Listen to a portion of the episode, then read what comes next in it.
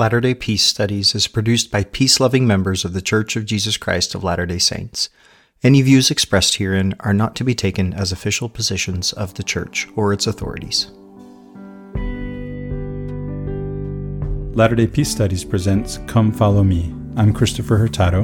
And I'm Ben Peterson. Thank you for joining us as we discuss this week's reading of Come Follow Me as outlined by The Church of Jesus Christ of Latter day Saints. Our hope is that as we discuss the Scriptures, we will come to a more perfect understanding through experiencing the atonement of Jesus Christ and find greater peace in our lives.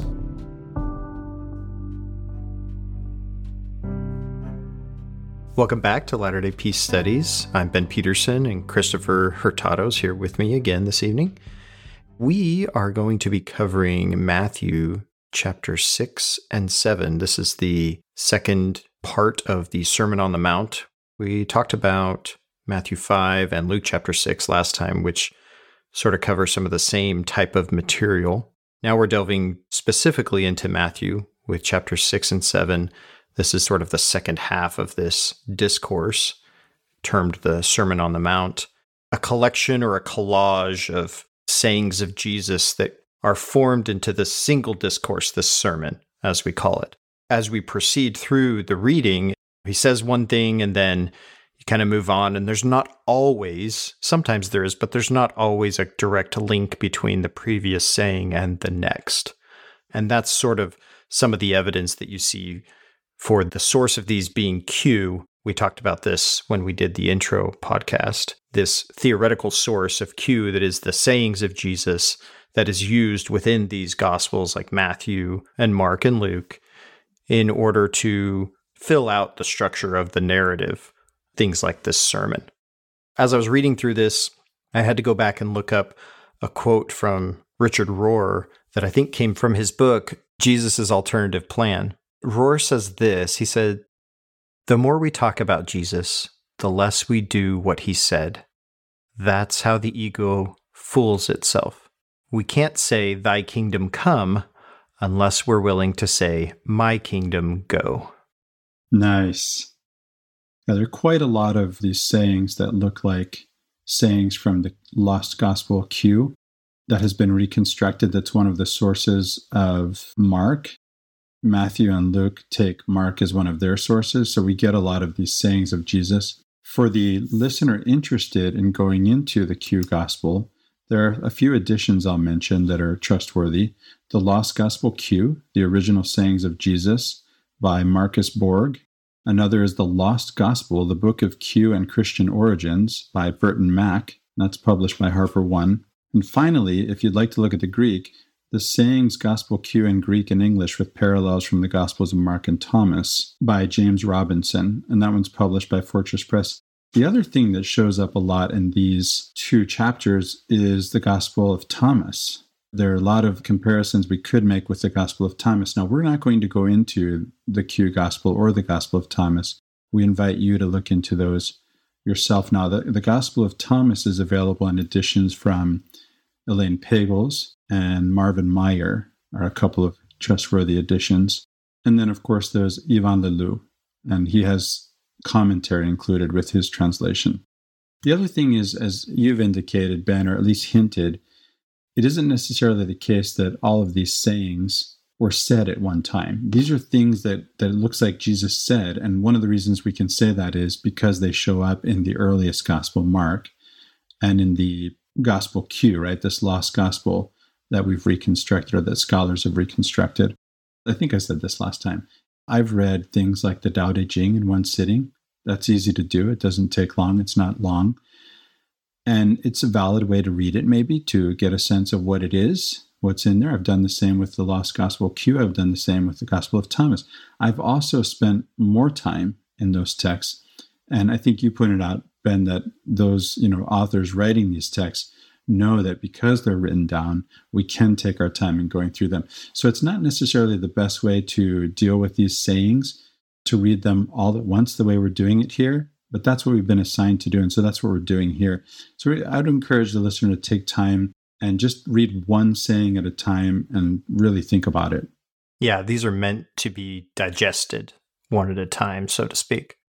So you remind me, Ben, of a quote from Francis Bacon. He says some books should be tasted, some devoured, but only a few should be chewed and digested thoroughly. This is definitely one of those books. The Bible in general is one of those books. But certainly, when we get all these sayings of Jesus thrown together in one chapter or a couple of chapters, we really should take our time. These are things to ruminate over. Ruminating comes from the ruminants, animals with multiple stomachs. I mean, the cow chews on its food, right? We can think of chewing on these sayings and then swallows them, brings them back up, you know, chews the cud again and again. That's the way to go through these. Unfortunately, we can't do that on the podcast, so we'll just go through all of them here in one go. Take heed that ye do not your alms before men to be seen of them, otherwise ye have no reward of your Father which is in heaven. What struck me about this verse, Ben, is that what's going on here is dikaiosune. I mentioned last time that this idea of righteousness, which is a favorite term of Matthew's, is translating dikaiosune, which has to do with justice. And I said it's a political concept, meaning it's about how we treat others, whereas ethics is about how we act in and of ourselves. You know, so ethics applies to making decisions about how to live your life. So if you're on a desert island like Robinson Crusoe, you have choices to make. Should I build a shelter? Yes or no? Should I build it out of this or that? Should I do it here or there? Should I do it now or later? What should I eat? How am I going to? All of these questions are ethical questions. They're questions about how you live your life such that you would preserve and better your own life. But when it comes to how to treat other people, that's not a concern for Robinson Crusoe because he's alone until Friday. When Friday shows up, now he has political concerns this word here, alms, that's translating dikaiosune, which is interesting, right? So it shows us that this is about how you treat other people. One of the things that comes out to me about this first verse here, Christopher, you know, in terms of righteousness, is that true righteousness here, in the examples he's going to give as well, is inconspicuous, right? It's not meant to be shown or, or put in people's faces. It's about focusing on your own personal understanding and relationship with that ethic and not concerned with how other people view that.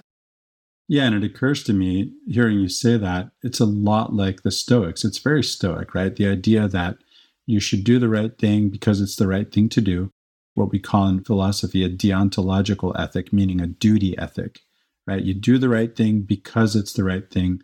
You don't do it to get some reward. You don't do it for any other reason than it's the right thing to do. Therefore, when thou doest thine alms, do not sound a trumpet before thee as the hypocrites do in the synagogues and in the streets, that they may have glory of men. Verily I say unto you, they have their reward. Yeah, their reward is they have the glory of men. Their recognition. Yeah. Hypocrites translates here, it might help to know that it means it's the same word that's used for an actor on the stage, a play actor, someone who's pretending. But when thou doest alms, let not thy left hand know what thy right hand doeth. This translates literally something like thy better hand know what thy right hand doeth, which is interesting because I thought the better hand was the right hand. And in many cultures, that's the case, right? That thine alms may be in secret, and thy Father which seeth in secret himself shall reward thee openly. Now, this verse got my attention because wait a minute, I'm getting a reward and it's in open. That's not that different from having the glory of men. It turns out that the part that says that he shall reward you openly, right? Reward thee is in the most trusted manuscripts. The openly part is not in all of them, and it is in the least trusted manuscripts. Yeah. So it, may, it really makes more sense to me to leave it out. And when thou prayest, thou shalt not be as the hypocrites are, for they love to pray standing in the synagogues and in the corners of the streets, that they may be seen of men. Verily I say unto you, they have their reward. Same idea, right?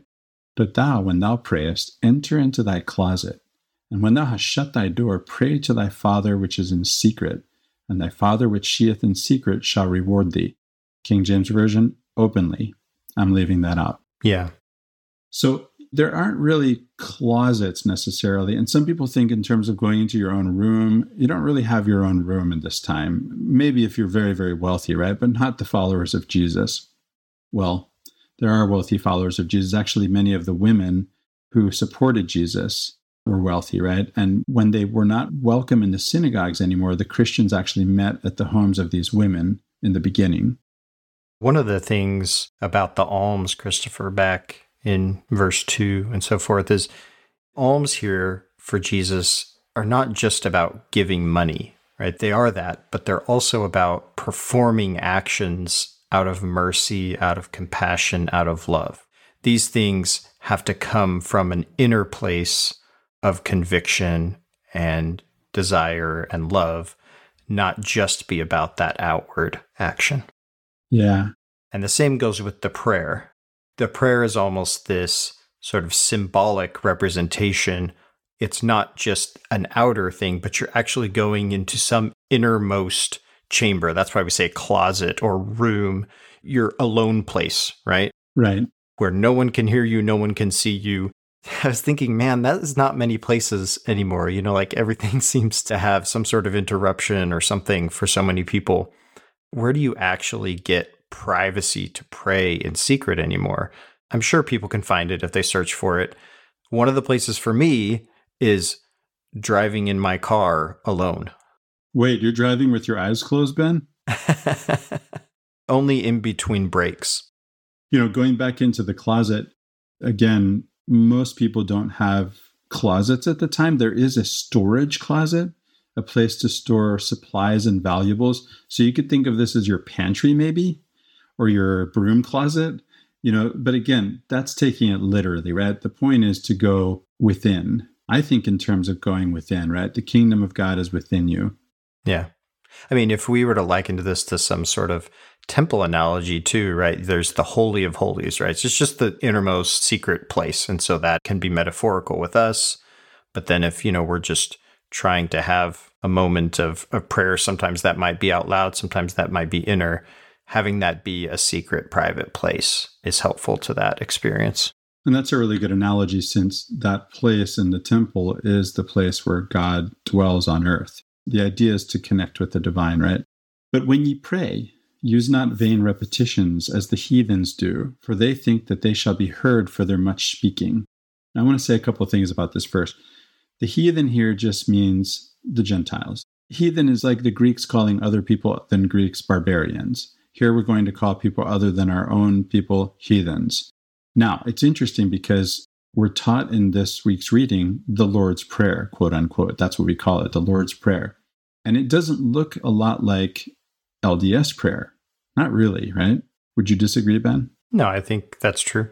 There's not the formal same opening that we use, and he doesn't end it in his own name, right? So, right. There's that too. Yeah. I'm just not even sure that there's giving thanks first and asking second. You know, there are thanks expressed there are things asked for. On the one hand, the Lord's Prayer is formulaic in one way. On the other hand, the LDS form of prayer is also formulaic. And it's interesting because the Didache, that's around maybe first century, some say maybe second century, right, is telling us that we should actually perform this prayer, the Lord's Prayer, three times a day. Well, that sounds like vain repetitions from a Latter day Saint perspective, right? We have something against, it seems, set prayers, except for the sacrament prayer the baptism prayer, maybe, a couple of prayers that are set prayers. We read about the Rameumptom in the Book of Mormon and we think, oh, those people with their vain repetitions, that's not about us. I say it's about us. I look at the way we pray as Latter day Saints, and I think that we do use a lot of repetition. So I don't think vain repetition has to be set prayers necessarily. And I do find value in saying set prayers. The Lord's Prayer is deeply meaningful to me, having been brought up Lutheran in the phrase vain repetitions. A repetition doesn't have to be vain, right? There's things that aren't repetitions that are vain, and there's things that are repetitions that aren't vain. Repetitions part of the issue, but really it's the vain, meaning devoid of true core intention. And that's the key, right? Is the intent of the heart, I think. And this is where I've just suggested my kids and I model for them let's take a deep breath or two or three before we start saying the same things we always say in prayer. And sometimes that works. So yeah, vain. I was going to go just like you did. I was going to go back to Kohelet to Ecclesiastes and and remind us that vain means empty and meaningless. So empty and meaningless repetitions. Be not ye therefore like unto them, for your Father knoweth what things ye have need of before ye ask him. So why pray? It is about aligning our will with the Father's. It's not about asking for favors or making deals. I give, I get. This isn't like playing Settlers of Catan, right? Yeah. After this manner, therefore, pray ye Our Father which art in heaven, hallowed be thy name, meaning sanctified. Thy kingdom come, thy will be done in earth as it is in heaven. Here's where that Richard Rohr comment you gave fits in, right? That quote. If your kingdom is going to come, mine has to go. Give us this day our daily bread. This is verse 11. I'm not sure the word should be translated daily. It really is tomorrow's bread. The Greek is not a common word. It could be daily, but it could be tomorrow's bread. And so that's interesting, right? To think about not just today's bread, but tomorrow's bread. Yeah, the clear allusion for me is to the manna in the wilderness here, that they're given every day, right? And it only lasts for a day, except the eve of the Sabbath, where they have enough for that day and the next. The idea is that you you have just enough for the day, and when you need more, God will give you more. And so, with today's bread, it's tomorrow's bread I'm praying for. I hope that just like today, the manna will come tomorrow, right? And forgive us our debts as we forgive our debtors. You know, I'm reminded here again of, of the Jubilee year, which is seems like a really great idea. I don't know that it was actually carried out. I don't think it was. I don't know that it could be.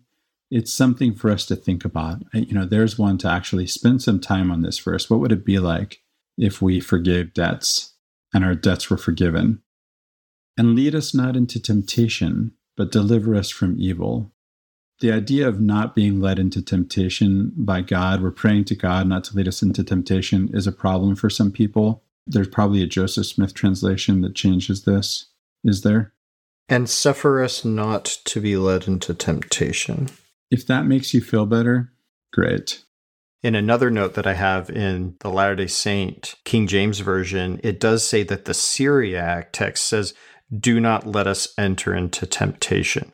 So it's a little, okay. a little different type of take on this, right? Rather than ascribing that God would lead you, it's God not letting you enter into temptation. So yeah, it's a little theologically a little probably a little less problematic. right. Now the Syriac New Testament, some very few scholars believe it's the original and the Greek's a translation. Most scholars agree that the Greek is the original, the Syriac is a translation. The nice thing about the Syriac though, because Syriac is a Semitic language, it's a lot closer to the Hebrew, right? Some of the expressions that are used, they just make more sense even translated into English from that version. So that's worth reading too. NRSV, verse 13 says, And do not bring us to the time of trial. Sarah Ruden does mention an ordeal, right? Or a trial. That's what we're dealing with here. Yeah. For thine is the kingdom and the power and the glory forever. Amen. This last part, for thine is the kingdom and the power and the glory forever, is not in most of the manuscripts. It's probably something that's added on. For if ye forgive men their trespasses, your heavenly Father will also forgive you. But if ye forgive not men their trespasses, neither will your Father forgive your trespasses. Moreover, when ye fast, be not as the hypocrites of a sad countenance, for they disfigure their faces that they may appear unto men to fast. Verily I say unto you, they have their reward. What's their reward? They appear to be fasting. A flip side to this is you might offend people who have no choice but to fast. In other words, people who have not what to eat. Right? That's part of the context, I think, too. But thou, when thou fastest, anoint thine head and wash thy face, that thou appear not unto men to fast, but unto thy Father which is in secret, and thy Father which is in secret shall reward thee. Again, King James Version reads openly. I would leave it out. Lay not up for yourselves treasures upon earth, where moth and rust doth corrupt, and where thieves break through and steal. Now we know how moth and rust corrupt, right? When it comes to clothing, the moth will eat it. When it comes to metals, they rust. some of them. I don't think the Greek actually says anything about rest. This is about things being consumed in some way. Yeah. It's like an eating. Yes. But lay up for yourselves treasures in heaven, where neither moth nor rust doth corrupt, and where thieves do not break through nor steal. In both ancient Greece and Rome, there's the concept of the miser, who's someone who just hoards things and can't really enjoy them because he's always worried about them being stolen. So there's a connection here with that concept. For where your treasure is, there will your heart be also. The light of the body is the eye. This is one of those transitions where it feels like verse 21 and verse 22 have nothing to do with each other, and we're reading all these sayings. It's like I'm reading the Tao Te Ching, and I really should take my time and think about them, just mentioning that as an example. If therefore thine eye be single, thy whole body shall be full of light. But if thine eye be evil, now there's a reference here to the evil eye, which has to do with envy. This is a concept, I don't know if listeners are familiar with it. It's something I grew up with in South America where I don't really believe in it. It's superstition, you know? And yet, culturally, there are certain ways in which I act upon that belief as though it were a belief. You know what I mean? So, for example, in 1998, when the Z3 2.8 came out from BMW, I bought one and I'd pull up somewhere and park, and people would admire the car. And I would say, you want to take it for a drive? And I'd offer them the keys. In my culture, where there's evil eye, same thing in, in the Middle East. MashaAllah. Mm-hmm. The idea is if you admire something of mine, I offer it to you. Otherwise, the evil eye will fall upon it and something bad will, will come of it. As a matter of fact, in Latin America, if someone says something nice about your baby, if you tell me my baby's cute and you don't touch my baby, I will run after you and get you to touch my baby because of evil eye, right? Hmm. So there's something there in this verse that has something to do with that culturally. It's funny because in America, don't touch my baby, right? Germs, diseases, whatever, stay away from my baby. You can tell me my baby's cute, but don't touch my baby. But if thine eye be evil, thy whole body shall be full of darkness. If therefore the light that is in thee be darkness, how great is that darkness? No man can serve two masters, for either he will hate the one and love the other, or else he will hold to the one and despise the other. Ye cannot serve God and mammon. If you're wondering what mammon is, it's not a place, it's not like Babylon. That's what it sounds like, right? It's not the devil. No, it's not the devil. It's the Aramaic word for money, wealth. You cannot serve God and wealth or money. Therefore, I say unto you, take no thought for your life. Now, see, this is one of those transitions that makes sense, right? You cannot serve God and money. Therefore, I say unto you, take no thought for your life, what you shall eat or what you shall drink. I don't know that, or what you shall drink is in all the manuscripts, but it makes sense to add it. Nor yet for your body, what you shall put on. Is not the life more than meat, and the body than raiment?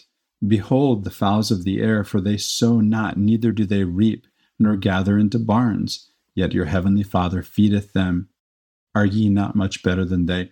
This kind of argument that's presented in verse 26 about the fowls and us being better than them, it's very typical of the time. It sounds like something Rabbi Hillel would say. Rabbi Hillel is the most prominent rabbi of the time. He's a Pharisee we'll have another saying here coming up where I'll go back to Rabbi Hillel again. Christopher, this phrase, take no thought, in the King James Version, I feel like is it's a rough translation for our vernacular today. And I think it obscures what's really going on. The NRSV does a better job translating this, and I'm curious what Ruden says as well, because it just says, do not worry. Take no thought. That KJV translation, in my opinion, doesn't work very well for our vernacular today. It's not saying don't think about it, it's saying don't worry about it. Don't be preoccupied or anxious about it. Now, that's how I'd read it, but I'm used to reading Elizabethan English. In a more vernacular translation, a more current translation, Sarah Ruden, she actually says, just as you did, Ben, don't worry about your life as to what you'll have to eat or what you'll have to drink is in brackets because again it's probably not in the original or about your body as to what you'll have to clothe it. Isn't life a greater thing than food and the body a greater thing than clothing? So, yeah, don't worry about it.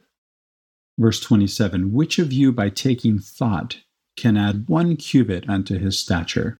Couple of comments on this verse. What's a cubit? This is typically the measurement of the forearm or maybe the forearm and the hand. And yet, the word that's being translated here, cubit, could actually be translated one hour. And so the stature is interpolated based on the translation one cubit, but it could be instead one hour unto his life. Which of you, by taking thought, can add one hour unto his life? Either way, we can't do these things, right? No amount of worrying is going to make me live longer. No amount of worrying is going to solve anything. Right. Yeah. So NRSV for this verse says, And can any of you, by worrying, add a single hour to your span of life? There it is. Does worrying actually accomplish anything? It just doesn't solve anything. Nothing is so bad that worrying can't make it worse. That's a paraphrase of another saying. I think it's about complaining, right? I guess worrying is a form of complaining. It's a it's a complaint that one keeps to oneself, right? Or a complaint about the future. Yeah. A complaint about something that isn't reality yet. We just think it might become reality, so we're already complaining about it. And like wait till it happens to complain about it maybe. and why take ye thought for raiment? Consider the lilies of the field, how they grow, they toil not, neither do they spin. And yet I say unto you that even Solomon in all his glory was not arrayed like one of these. Wherefore, if God so clothe the grass of the field, which today is and tomorrow is cast into the oven, shall he not much more clothe you, O ye of little faith? Again, very much like an argument from Rabbi Hillel. Therefore, take no thought, saying, What shall we eat? Or what shall we drink? Or wherewithal shall we be clothed? For after all these things do the Gentiles seek. For your heavenly Father knoweth that ye have need of all these things. But seek ye first the kingdom of God and his righteousness, and all these things shall be added unto you. So it's through justice, right? When we seek justice, and when we talk about justice, again, it's a political concept. We're talking about social justice. All of the prophets of the Old Testament were concerned with this. Jesus is concerned with this compassion, feeding the hungry, healing people, right? It's Social outcasts, bringing them in. It's about how we treat others. Take therefore no thought for the morrow, for the morrow shall take thought for the things of itself. Sufficient unto the day is the evil thereof. So I've grown up with that phrase a lot, but I do like how NRSV translates this better. Again, in our vernacular, I think it hits home a little more. It says, Do not worry about tomorrow, for tomorrow will bring worries of its own. Today's trouble is enough for today. Exactly. Ruden translates So don't worry about tomorrow because tomorrow will worry about itself. Today's aggravation is plenty for today. Same spirit. Matthew 7 Judge not that ye be not judged. For with what judgment ye judge, ye shall be judged, and with what measure ye meet, it shall be measured unto you again. I really like this translation, Ben. I wanted to point out what the Greek is like because there's a repetition of sounds, and the King James Version seems to have that. The original is krimate krinete, krise theste, and metro metrite metrethesestai. So you get that same kind of consonants, right? Yeah, there's some cool alliteration there. Good stuff. You know, the judge here, again, there's lots of discussion about this word, I think, when these verses come up. Oh, yeah. To me, the main point about this is this type of judgment is a condemnation, and this isn't talking about a discerning type of judgment. This is talking about a condemnatory type of judgment. That's a really good point. I think that puts it in its proper perspective. There's also the passive voice used here, you know, be judged a lot of times in scripture, we saw this in the Old Testament a lot. When the passive voice is used, you don't know the subject, right? You don't know who is doing the thing, right? Who is doing the judging here? He says you'll be judged. Typically, that does imply God is doing it, but that's not necessarily a required interpretation. Sometimes it might imply like society or reality. Or I think one of the things that comes up for me in these verses as we continue is how you see yourself like how you're going to judge yourself. And that comes up as he proceeds in his discussion about judgment. I like that second interpretation, especially, but the first one's valid too. Here's another version of it karma, baby. Right? Yeah. and why beholdest thou the mote that is in thy brother's eye, but considerest not the beam that is in thine own eye? You have this speck in your eye, Ben. Hang on, I'm having a hard time seeing it because I've got this log in my eye, but it's that really that speck in your eye that I'm worried about, buddy. This is fantastic hyperbole to prove a salient point. To the verse before it, as I was saying about judgment, here often the judgment that we use and impose upon others will ultimately be the judgment that we have to impose on ourselves because we cannot seek to judge another person until we are ready to judge our own faults. Amen. Or how wilt thou say to thy brother, remember this can be, or sister, Adelpha is a brother, but there's really no need in Greek to use the word for sister here. It's just brother or sister. Let me pull out the mote out of thine eye, and behold, a beam is in thine own eye. Thou hypocrite, thou play actor, thou pretender, first cast out the beam out of thine own eye, and then shalt thou see clearly to cast out the mote out of thy brother's eye. The NRSV translates the word neighbor, which I think is interesting, you know, in light of the commandments that come later, right? The love thy neighbor type of thing. Neighbor rather than brother. Yeah, neighbor rather than brother. That makes sense. Verse 6 Give not that which is holy unto the dogs, neither cast ye your pearls before swine, lest they trample them under their feet and turn again and rend you. Now, dogs and swine are both unclean animals, and pearls are among the most valuable things, right? So you have the pearl of great price, right? Ask and it shall be given you, seek and ye shall find Knock, and it shall be open unto you. For every one that asketh receiveth, and he that seeketh findeth, and to him that knocketh it shall be opened. Or what man is there of you, whom if his son ask bread, will give him a stone? Or if he ask a fish, will give him a serpent? There's another unclean animal, a serpent, not to mention it could be poisonous. If ye then, being evil, know how to give good gifts unto your children, how much more shall your Father which is in heaven give good things to them that ask him? Therefore, all things whatsoever ye would that men should do to you, do ye even so to them, for this is the law and the prophets. I have some comments on this verse. This is what we call the golden rule. All things whatsoever ye would that men should do to you, do ye even so to them. That's the golden rule. To say, for this is the law and the prophets, I think is inaccurate. I think the law and the prophets give us the silver rule, not the golden rule. The silver rule is that which you find hateful, don't do it to others. Sort of the inverse of that, huh? Yeah. Rabbi Hillel was told to give the whole Torah while standing on one foot, and that's what he said. That which you find hateful, don't do it to your neighbor. So that's the silver rule. That's all don't do. This is do. This is the golden rule. And this golden rule is found in other traditions. To your right, it's found in Buddhism, it's found in Islam. It's a good rule of thumb.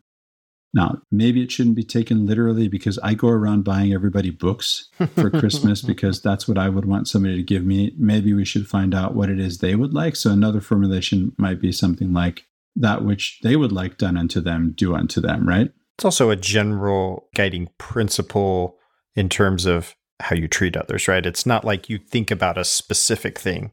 Right. You think, okay, is this how I would like to be treated? Not is this the gift I would like to get, but is this how I would like to be treated in a general way? So I would like to receive a gift, therefore I give a gift. Is yeah, that something the idea? like that. Yeah, that might yeah. be the idea, right? And as your understanding of how to treat yourself better evolves or progresses or improves, then you are then able to understand how to treat others better, right? Yeah, this is definitely a very wise statement because it can be applied to any level of understanding of a person from a child all the way up. That's a good point. I still can't picture a better way to treat myself than to buy myself a book, though. Enter ye in at the strait gate, for wide is the gate and broad is the way that leadeth to destruction, and many there be which go in thereat. It's important to realize that straight here is S T R A I T, not S T R A I G H T. Doesn't mean without bends or without curves. It means narrow. Narrow, yeah. It's just using two words for the same thing. Yeah. That's right. Yeah, we have here straight and narrow. Because straight is the gate, and narrow is the way which leadeth unto life, and few there be that find it. The NRSV translates this verse 14 For the gate is narrow, and the road is hard that leads to life, and there are few who find it. So it's possible, you know, that they're just trying to get a different kind of of meaning here. Let's compare the NRSV with Ruden too, since we're comparing translations. She translates, Go through the narrow gate. This is verse 13, because the gaping gate and the roomy road are the ones leading away to destruction.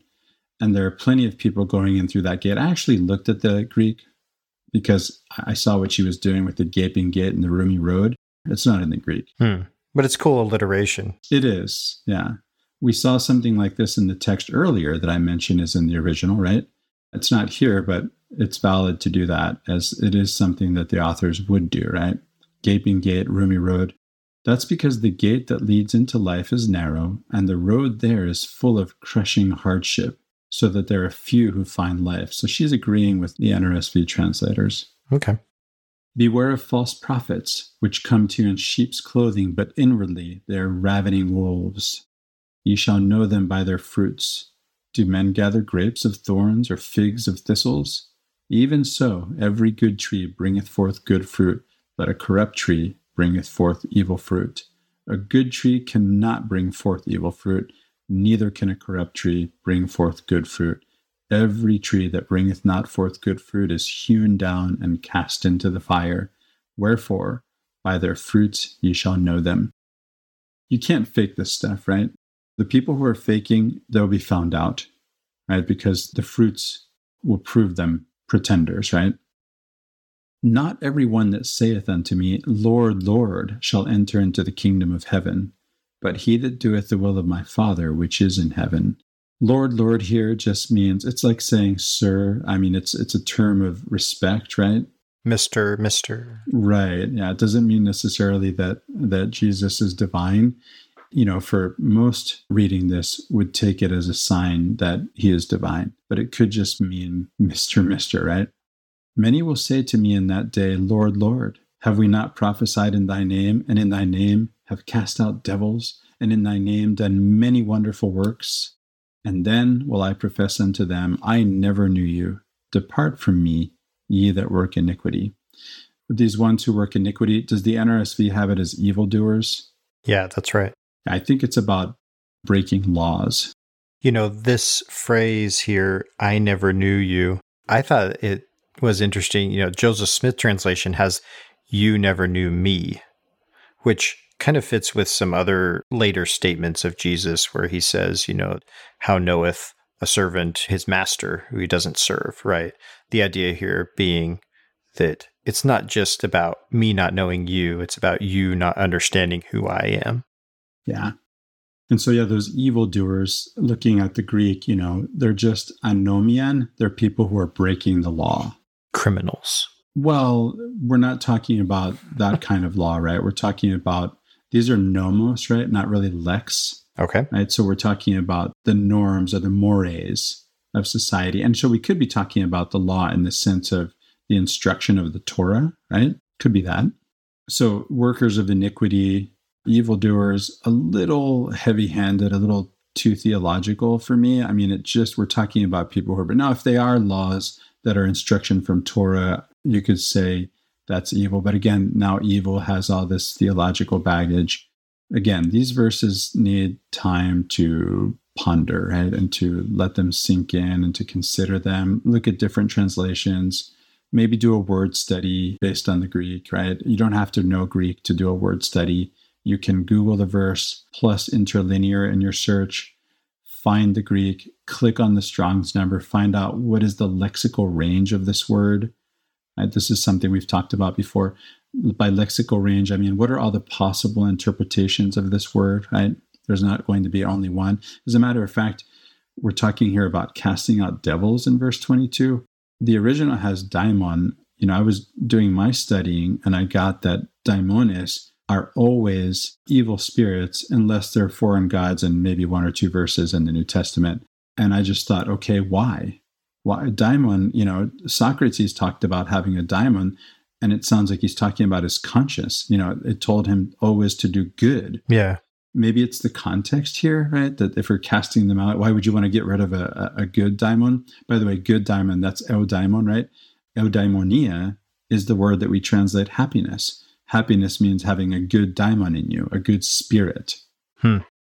You know, these verses kind of end ironically for me because throughout the verses, he's talking about the acts, the things that people do. They've gone and they've done all of these great works. And then at the end, he calls them evildoers. And it's sort of driving this point home that for Jesus, it's not just about what you do, it's about the intention that goes into it. And this is what he's saying about the trees and the fruit. It's not just what it looks like, it's what is actually at the heart. What, what is it truly inside? It is. Verse 24 Therefore, whosoever heareth these sayings of mine and doeth them, I will liken unto a wise man, which built his house upon a rock. So just hearing things and not doing them right, or this is the right thing to do, now I know.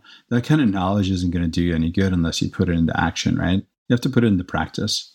So here we have him basically denoting all of these statements as wisdom teachings, right? As wisdom sayings because he's just talking about if you do these, then you'll be considered a wise person. That's right. Yeah. And so these genuine sayings of Jesus, right? These sayings that we find in Matthew and Luke coming from Mark, coming from the Lost Gospel Q, found also in the Gospel of Thomas, they're wisdom literature. And so each of these, again, each of these verses or some of them are pericopes. You have a few verses that are related, some of them are unrelated. They deserve more time than we're giving them. And the rain descended, and the floods came, and the winds blew and beat upon that house, the one that's built upon a rock. And it fell not, for it was founded upon a rock. And every one that heareth these sayings of mine and doeth them not shall be likened unto a foolish man. Another translation is a stupid man, which built his house upon the sand. And the rain descended, and the floods came, and the winds blew and beat upon that house, and it fell, and great was the fall of it. And it came to pass, when Jesus had ended these sayings, the people were astonished at his doctrine, for he taught them as one having authority, and not as the scribes. Those last two verses, we've heard this before, right? People are astonished at the things Jesus says because he's not just quoting from the scriptures. Even if he is quoting from the scriptures or making allusions, he's doing more than that. He's not just quoting scriptures, he's speaking from authority, meaning he is the author of these statements. We're each authors of our own lives, we write our own story. Jesus here is speaking in that way. He's telling you straight from his own soul, not just from quoting scriptures. And that's this week's reading. Do you have anything to add, Ben? The invitation here is you know, we read these scriptures, we quote these scriptures, can you make them your own in a way? Can you go and do what it takes to have the experience that means that you truly have internalized and understand what's happening with these things? Because again, you've had that experience. We talked about Jesus going into the wilderness to be with God or to be tempted, right? And that that was one of these moments, among others, where he is having these true experiences with God, gaining this authenticity, this true experience where he can speak with authority, same as authentic, same root. Right. So, because he has experience, therefore he speaks with authority. We think that authority means having to do with hierarchy. If we go back to Noah Webster 1828, where he really built his dictionary. Well, he built it by ripping off about 75% of Samuel Johnson's dictionary whilst trash talking Samuel Johnson. But we'll let that go. I'll pass over that in silence. But the other thing he did is he, he based it on the language of the King James Bible. And one of his definitions for authority is having experience, right? I can speak with authority because I have experience. I don't have to be in some hierarchy and be above you to tell you something. I can just tell you with authority, not from hierarchy, but from experience. And so he does that. You're right. He goes off. And by the way, he does it multiple times. He goes out to the wilderness to be with God, to tank up, right? That's where he gets the power that he's using to heal. As a matter of fact, there's one story we already read where he finds out that people are coming to be healed and he runs off. And you think, wait, where, where are you going? These people are coming to you to be healed. And the answer is he's going to tank up. He needs the power from his time with God. We need that too, right? We need to be with God to get the power to have the authority from that experience. Amen. Verily. That's right. Verily. Amen. Thanks for listening. We appreciate all the support, the comments, the questions. Keep them coming.